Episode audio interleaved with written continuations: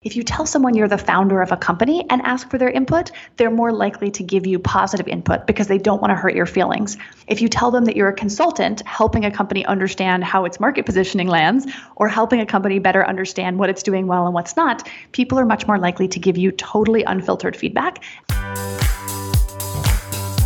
You're listening to Financial Grown Up with me, certified financial planner Bobbi Rebell, author of How to Be a Financial Grown Up. And you know what?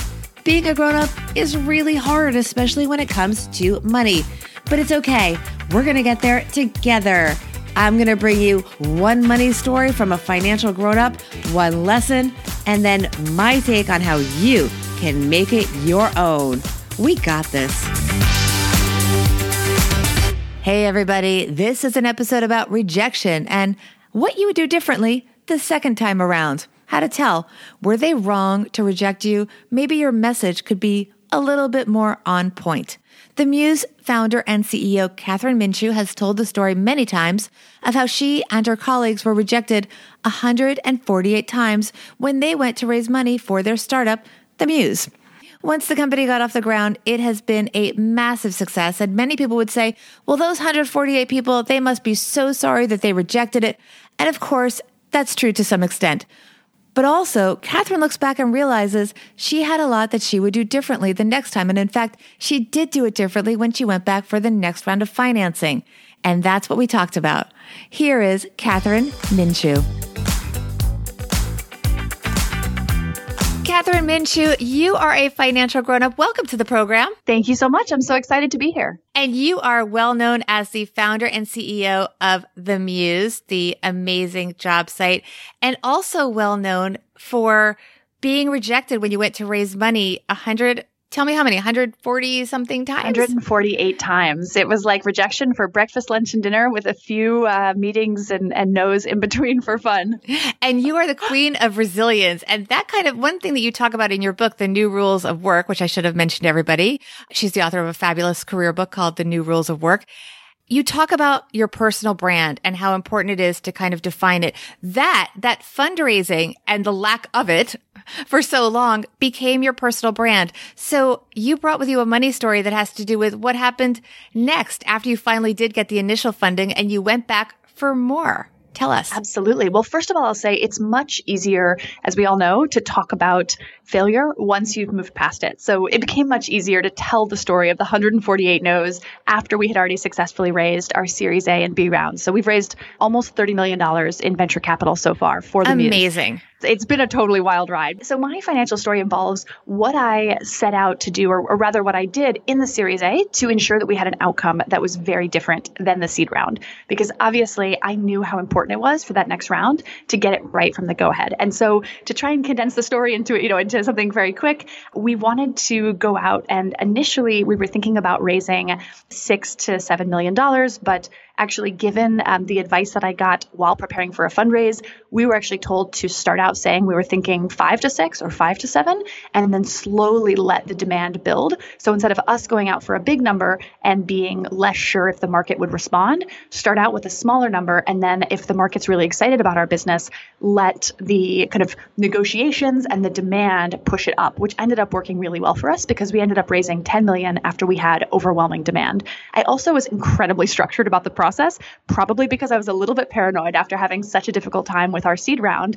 So ahead of time, I really worked the story, got all of our metrics, um, you know, out there, thought about how best to position them, which numbers to lead with, what to put first, so that we could really grab people's attention. We were obviously lucky in that we had really great revenue growth um, and a lot of very strong metrics. And then I actually created a spreadsheet. I took all of the investors that I was even remotely interested in talking to put them in a spreadsheet, divided it up by location so that when I was in New York, San Francisco, um, you know, Boston, Chicago, DC, et cetera, I could meet with people who were there. Then I included information about whether they had invested in any similar companies, any competitors, any companies that might give them a better understanding into what we did at the Muse. I would include notes from different meetings. I actually would also uh, rank how excited I was after each meeting to continue conversation so I could prioritize the ones that I was most excited about. I would say that really really helped keep me on track. And so, you know, we were also able to run a pretty tight process where we pinned kind of all of our first meetings with investors to the same sort of two and a half or three week period. And, you know, it was really interesting because in the seed round, you know, we had a lot of trouble with investors saying, oh, I'm busy right now, but how about in a month? You know, I wasn't confident enough in the business. So we would just kind of take whatever we could get. For the Series A, because I was running a process, I would write back to people and be like, you know, I'd love to talk, but unfortunately, I need to get all of our first meetings done by X date. So, you know, I can push it a few days, but let me know if you're going to be able to make it work. And if not, um, totally fine. We'll keep in touch and maybe there'll be another round that you can participate in. And what was fascinating is a lot of people would say, um, oh, let me, you know, move around my schedule. Absolutely, I can make it work.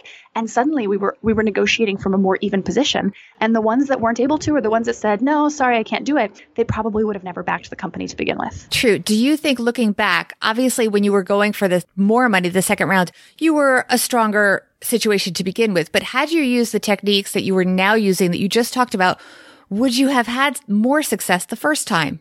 You know, maybe it's so hard to know because the seed round for a startup is really different than later rounds because people aren't necessarily looking at your metrics. They are to some extent, but they're really betting on you. And I think the fact that it was my first proper company that I was fairly young at the time, you know, this was six and a half years ago. So it was very early in my career. And I think that plus the lack of knowledge or understanding about what we were trying to do in the business were some of the biggest concerns. So I do think we could have had a better time and, and and controlled the process a bit more. But I also think they were just some fundamental and structural things that we had to get through and really prove on very limited capital before we could really go out and successfully fundraise from bigger investors. So now, what is your advice to listeners and especially wannabe entrepreneurs that are looking to raise money, start businesses, and, and especially to young women? I would say, firstly, you know, you can't understate the importance of perseverance because it is so hard in the early days.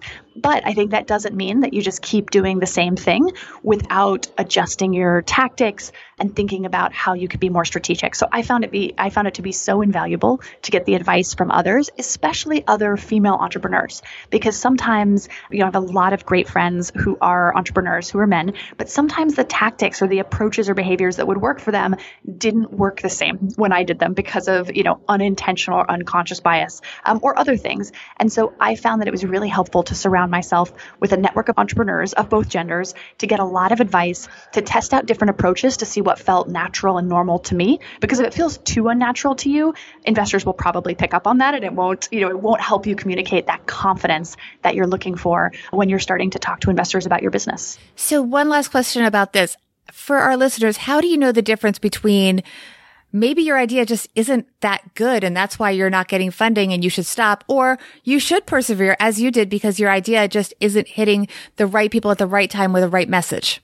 Absolutely. So you've just gotten to the crux of what makes this so hard, which is that there is no silver bullet and you will never have 100% confidence or certainty either way, which is incredibly difficult. However, I think there are a few things you can use to help you directionally get that sense of whether your business is likely to be more successful. The first, and I think the most important, is to figure out who are your end users and do as much as possible to get unfiltered feedback from them. For example, if you tell someone you're the founder of a company and ask for their input, they're more likely to give you positive input because they don't want to hurt your feelings. If you tell them that you're a consultant helping a company understand how its market positioning lands or helping a company better understand what it's doing well and what's not, people are much more likely to give you totally unfiltered feedback. And you need that unfiltered feedback when you're trying to ascertain if you really need to, to keep pushing forward on your business. So, you know, in my case, even though we were getting rejection after rejection after rejection from a lot of investors, we were hearing things from our users and from people who were signing up to use the Muse that indicated we had tapped a nerve and we were on, you know, we were on a path that people loved. They wanted us to use the product. They'd say, you know, I love the Muse, but can you do these five things? Make it better here, change this. That's all positive feedback because that shows you that there is a need. You just have to keep getting better. And I think that is what gave me the oomph to keep going. But I will just call out like, it's not like I knew the whole time, you know, oh my gosh, this is this is a great idea. I just have to keep going. I, I definitely struggled with whether I should accept that these people that were much more experienced than I, that were, you know, successful investors, maybe they knew something I didn't. And I was just, uh, you know, I just had hubris. All right, let's do a money tip. You are the career guru and you have so many amazing ideas and tips in your book. I wanted to pull some out of there and get maybe your favorite tips that people can use in their careers and their ventures that they can maybe put to work ASAP at their next job interview or their next negotiation, what have it. I thought through a lot of different things I could share here. And the one I came up with that I wanted to talk about today is the fact that when you negotiate, it is not just all about cash. And I think it can be really empowering to realize that because so many of us have anxiety about negotiating a salary, negotiating a raise, whether it's at the beginning of a, a job search or uh, when you're getting a promotion. But I would encourage people remember that there are a lot of other things you can negotiate for.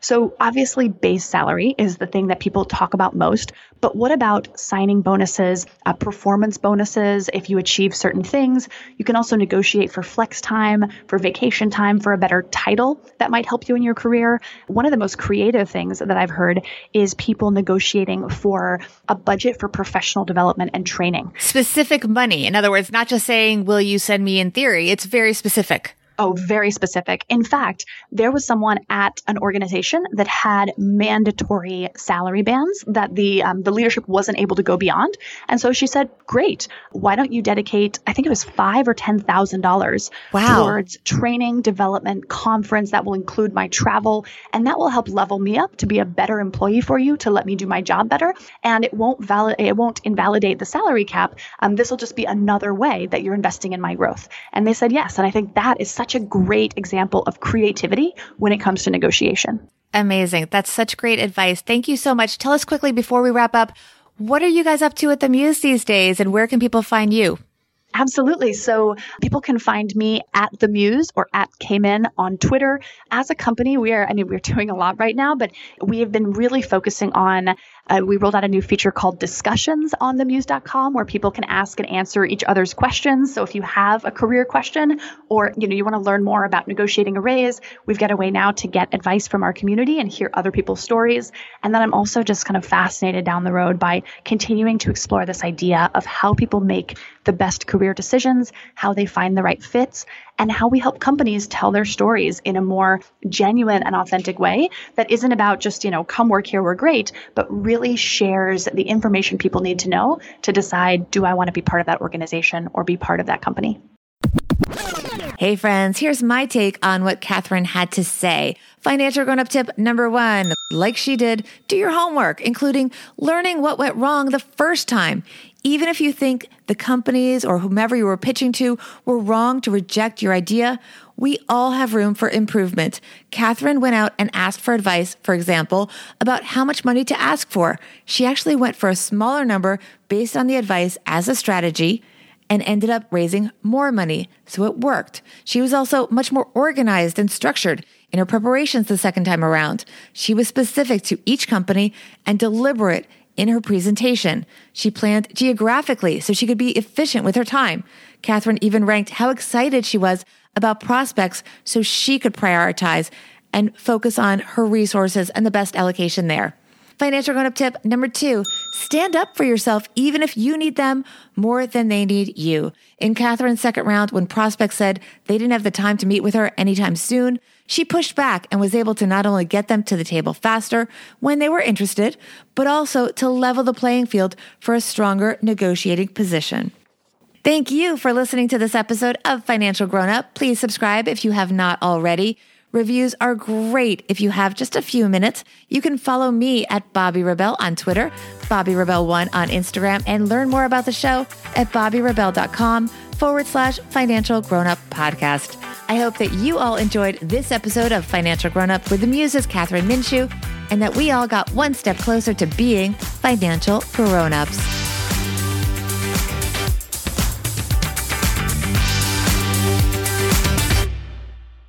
Financial Grown Up with Bobbi Rebell is edited and produced by Steve Stewart and is a BRK Media production.